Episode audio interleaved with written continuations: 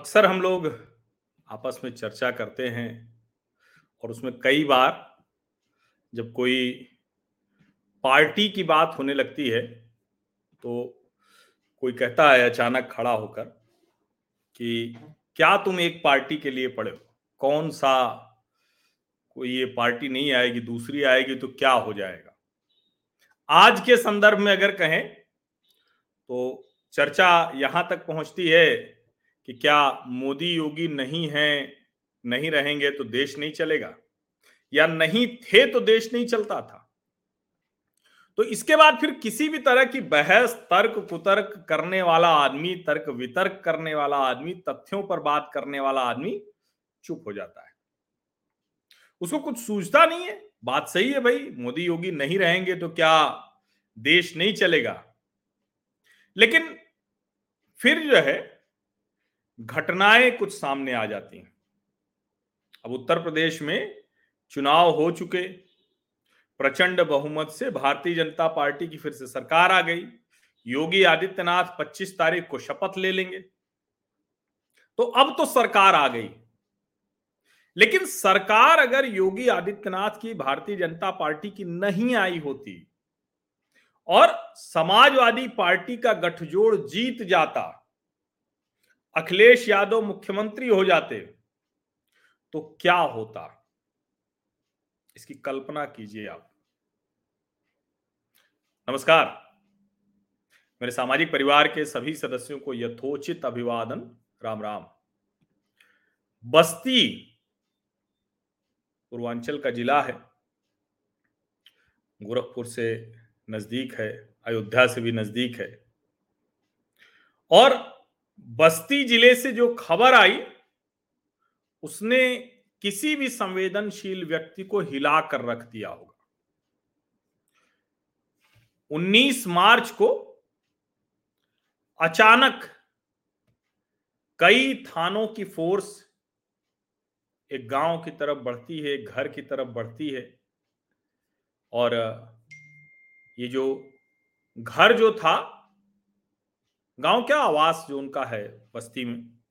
वो सपा के जिलाध्यक्ष हैं। महेंद्र नाथ यादव, विधायक भी हैं। उनके आवास पर यह पुलिस गई थी। क्यों गई थी? गई इसलिए थी कि दरअसल एक ब्लॉक प्रमुख हैं और उन ब्लॉक प्रमुख के रिश्तेदार, उन्होंने पुलिस में अपहरण का मामला दर्ज कराया। जब मामला दर्ज हुआ तो अब चूँकि समाजवादी पार्टी के विधायक के यहाँ छापा मारना था तो सीधे दरोगा जाके चार सिपाही लेके नहीं कर सकता था। तो कई थानों की फोर्स बुलाई गई, छापा मारा गया और छापेमारी में जो विधायक हैं महेंद्र यादव, उनके घर से ब्लॉक प्रमुख राम कुमार, उनकी पत्नी और बच्चे उनको मतलब जिस तरह यह आश्चर्य की बात है, कोई वो ऐसा नहीं था कि कोई मारपीट हुई, एक दिन हो गया, या कोई सामान्य व्यक्ति है, उसको घर में बंद कर दिया। ब्लॉक प्रमुख और उसकी पत्नी, बच्चे सहित, वो बाकायदा महेंद्र नाथ यादव के घर से मिलते हैं। जिस वक्त मिलते हैं, उस समय खुद महेंद्र यादव भी वहाँ थे। अब अगर कई थानों की पुलिस फोर्स ना होती तो शायद लेकर निकलना भी मुश्किल होता। अब सवाल ये कि छापेमारी तो हो गई, ब्लॉक प्रमुख पकड़ लिया गया, लेकिन इसके बावजूद क्या ये विधायक इसके खिलाफ कोई बड़ी कार्रवाई हो पाएगी क्या? क्योंकि चार महीने से अगर एक ब्लॉक प्रमुख को गिरफ़्तार अपहरण करके इस तरह से रखा गया था, किडनैप करके अब अपहरण का मुकदमा तो दर्ज हो गया है, लेकिन क्या उस अपहरण के मुकदमे में कोई बड़ी कार्रवाई होगी? और जो बस्ती पुलिस है, बस्ती पुलिस ने जो बयान दिया, उसमें वही दिया कि ब्लॉक प्रमुख जो हैं, उनके रिश्तेदार आए और उन्होंने बताया और उसके आधार पर ये उनको पकड़ा गया। अब आप जरा कल्पना कीजिए कि अगर यही योगी आदित्यनाथ की सरकार नहीं आती, अगर अभी सरकार सपा की ही होती, अगर अभी सरकार में समाजवादी पार्टी आ जाती तो क्या होता? पहले ये दृश्य देख लीजिए, कैसे बचाया गया, तब फिर आगे चर्चा बढ़ाते हैं।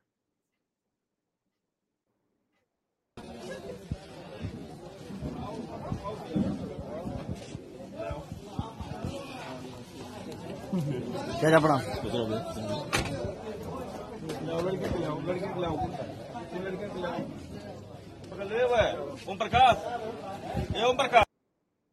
देख रहे ना आप? ये इस तरह से उस बच्चे को बचाया गया, उसके माँ बाप को बचाया गया। और कल्पना कीजिए, मैं बार बार ये कह रहा हूँ कि ठीक है, अक्सर हम लोग जब ये चर्चा करते हैं तो हम भूल जाते हैं, हमको नहीं समझ में आता। कि आखिर क्या जो है इन सब चीज़ों पर कि कोई एक सरकार रहेगी, नहीं रहेगी? अब ये छोटी बात नहीं है। छोटी बात नहीं है। और कई बार लोग मुझसे कहते हैं कि अरे, एक छोटी खबर पे आप पूरा एपिसोड कर देते हैं।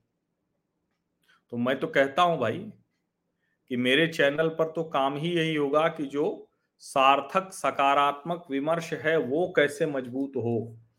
आप कल्पना कीजिए कि प्रदेश में कितने समाजवादी पार्टी के विधायक या और बहुत लोग, कितने लोग होंगे जो इस तरह की हरकतें कर रहे होंगे और समाजवादी पार्टी वो उनके खिलाफ कोई कार्रवाई नहीं कर रही है? या यूँ कहें, सही शब्द ये होगा, सही वाक्य होगा कि ऐसे लोगों को बढ़ावा दे रही है।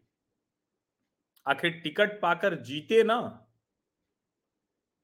और इसीलिए मैं कह रहा हूँ कि जब कोई आपसे अब चर्चा करे तो ऐसे तो बहुत कुछ आप बता सकते हैं कि ये सड़क बनी, ये विकास हुआ, ये काम हुआ। नरेंद्र मोदी हैं तो देखिए ये प्रतिष्ठा बल, बढ़ रही है। योगी आदित्यनाथ ने ये काम कर दिया। अयोध्या में राम मंदिर देखिए बन रहा है। कहेंगे कि वो अदालत से बन रहा है, काशी विश्वनाथ धाम बन रहा है तो कहेंगे कि अखिलेश यादव के समय में वो प्रपोजल आ गया था। बुंदेलखंड में पानी की समस्या दूर हो रही है, अवध में पूर्वांचल में पानी की समस्या दूर हो रही है, सरयू राष्ट्रीय नहर इतने सालों में हो गई? तो बदलता क्या है सरकार से ये? तथ्यों के साथ जब आप बताएँगे तो सामने वाला निरुत्तर हो जाएगा। और मुझे बड़ा अच्छा लगता है ना कि कई बार मैं ही आपको बता के और मेरे ध्यान से उतर जाता है। क्योंकि कोई ऐसा तो है नहीं कि कोई सुपर ह्यूमन तो है नहीं कि सब याद रहेगा। लेकिन अक्सर होता है कि जब मैं इस तरह की चर्चा करता हूँ तो आप लोग मुझे कई और संदर्भ, कई और वाक्य बता देते और मैं तो कहूँगा कि आप में से जिसकी रुचि हो तो ऐसी चीज़ों की प्रोफाइलिंग किया कीजिए। नोट किया कीजिए ऐसी घटनाएँ। ये तारीख कहाँ की घटना है, किसने किया, क्या हुआ? ये बहुत ज़रूरी है संदर्भों के साथ बात करना। तथ्यों को कैसे आप लोगों के सामने बताएँगे, तभी वो बात असर करेगी, प्रभावी होगी। और ये बस्ती में इस तरह से विधायक ब्लॉक प्रमुख का अपहरण करा लेता है तो आप कल्पना कीजिए अभी स्थानीय निकाय के चुनाव होने जा रहे हैं। एमएलसी चुना जाएगा 36 सीटों के लिए। समाजवादी पार्टी ने भी अपने प्रत्याशी घोषित कर दिए हैं, भारतीय जनता पार्टी ने भी घोषित कर दिए अब सोचिए उसमें इस तरह का जो नेता होगा, उस तरह के जो लोग होंगे, वो तो अपना काम धंधा नहीं छोड़ेंगे। वो तो करेंगे इस तरह से। और इसीलिए बड़ा ज़रूरी है कि योगी आदित्यनाथ जी शपथ ग्रहण के तुरंत बाद अपनी पुलिस को जरा ऐसे सभी जो अपराधी प्रवृत्ति के लोग हैं, इनके ऊपर डंडा चलाने को कड़ा निर्देश दीजिए। उसके बिना बात नहीं बनने वाली। पाँच वर्ष की सरकार योगी आदित्यनाथ की होने के बावजूद अभी भी समाजवादी पार्टी के विधायक का यह साहस हो जाता है कि वो इस तरह से ब्लॉक प्रमुख को किडनैप कर लेता है, उसका अपहरण कर लेता है और सिर्फ़ उसका नहीं, उसके, उसकी पत्नी, बच्चों सबको। सोचिए आप जरा। और इसीलिए जब इस तरह की चर्चा होती है तो आप निरुत्तर मत हुआ कीजिए। आप सिर्फ़ डेवलपमेंट, आप फिर दूसरी चीज़ें मत बताया कीजिए। चलिए, आप सब लोग कह रहे हैं कि ये कुछ न कुछ उठ पटांगा ही करेंगे तो ठीक है। और जब आप कोई बात कहते हैं तो कई लोग तो ऐसे मिल जाते हैं ना, जो कहते हैं अरे ठीक है भाई, यूपीए के शासन में आठ किलोमीटर सड़क बन रही थी। एनडीए के शासन में, मोदी जी के शासन में बत्तीस किलोमीटर बन रही क्या फ़र्क पड़ गया? ठीक है, थोड़ी सड़क ही तो बना दी। ये काम तो भाजपा कर लेती फिर कहोगे कि अयोध्या में राम मंदिर निर्माण होगा तो कहेंगे, अरे, इतने सालों से अदालत का फैसला था, कभी ना कभी तो कुछ आना ही था। और ऐसी ढेर सारी चीज़ों पर वो कोई ना कोई तर्क लेकर आ जाते हैं। कुतर्क होता है आमतौर पर। और सोचिए, समाजवादी पार्टी की छवि यूँ ही नहीं है, गुंडा पार्टी की छवि। अखिलेश यादव तो वो याद ही होगा है पुलिस है, पुलिस। उसके बाद पत्रकार को तुम बहुत जूनियर पत्रकार हो, सीनियर नहीं हो, मैं जानता हूँ। सोचिए आप, जिस व्यक्ति को अपने पिता की विरासत की वजह से प्रदेश के मुख्यमंत्री की कुर्सी मिल गई हो, कम उम्र में, वो कह रहा है कि तुम सीनियर पत्रकार नहीं हो, जूनियर हो, मैं जानता हूँ। महिला पत्रकारों के साथ किस तरह से सवाल जवाब करते हैं? और समाजवादी पार्टी के जो नेता थे, वो चुनाव नज़दीक आते कैसे अचानक आक्रामक हो गए थे कि लगा जैसे सत्ता आ गई तो सब ठीक कर देंगे। अब्बास अंसारी, वो याद है ना, जो लिस्ट बनाने लगा था। अब धाराएँ बढ़ गई हैं, लेकिन ऐसे लोगों को जेल में भेजने का प्रबंध सुसंगत धाराओं के तहत कानूनी कार्रवाई करते हुए करना ही चाहिए। अति आवश्यक है। अगर ये नहीं होता है तो फिर जनता धीरे धीरे थोड़ा सा भरोसा टूटने लगता है। हालाँकि अच्छी बात यह है कि ये सब हो रहा है, और कई बार लोग कहते हैं तो भाई देखिए, तुलनात्मक अध्ययन ही होगा। कोई भी अध्ययन हो, वो कंपैरेटिव स्टडी होती है, तुलनात्मक अध्ययन ही होता है। ग्राफ बने, पाई बने, आंकड़ा भी ऐसे ही आता है। तो ये तो लोग कहेंगे ना कि भाई समाजवादी पार्टी के शासन में जो गुंडे एकदम खुले हुए थे, योगी जी के शासन में तो भाई गाय, भैंस साण ही हैं। वहाँ तो अपराधी थे। ये समझिए। ये बड़ा महत्वपूर्ण है समझना। इसीलिए जनता को लगा कि चलो ठीक है भाई, महत्वपूर्ण जो है, वो काम हम करेंगे। आने वाले समय में सबको समझ में आएगा, समझ में आ भी रहा है।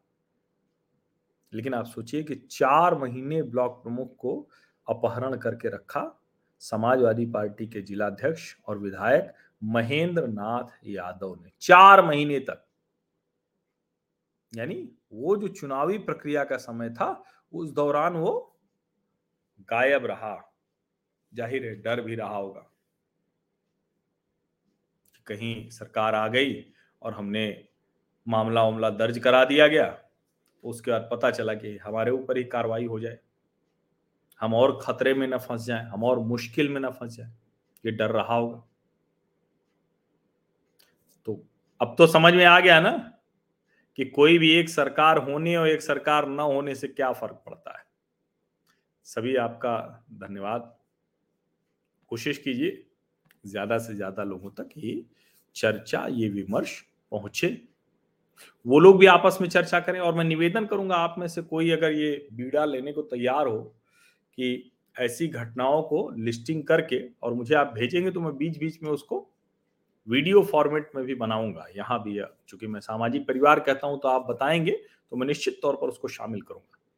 लेकिन कुछ लोग ऐसी आदत डालिए, कुछ लोग जो है ना, ऐसी आदत डालिए कि ऐसी घटनाएँ जब होती हैं, अखबार पढ़ते हैं, आप टीवी देखते हैं, आप सोशल मीडिया पर हैं तो ऐसी जो ऑथेंटिक खबरें हैं, लेकिन वेरीफाइड सोर्स वाली ही खबरें व्हाट्सएप वाली खबरें नहीं व्हाट्सएप पे भी है तो उसको वेरीफाई कीजिए पहले, और उसके बाद उसकी लिस्टिंग कीजिए।